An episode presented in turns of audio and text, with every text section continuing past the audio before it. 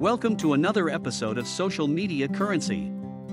I trust this poem by Spike Milligan will inspire and motivate you and put a smile on your face. Here we go.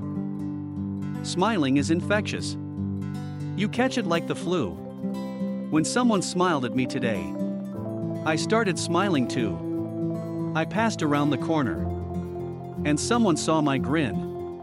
When he smiled, I realized I'd passed it on to him. I thought about that smile.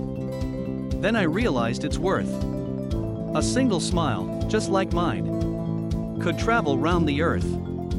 So, if you feel a smile begin, don't leave it undetected.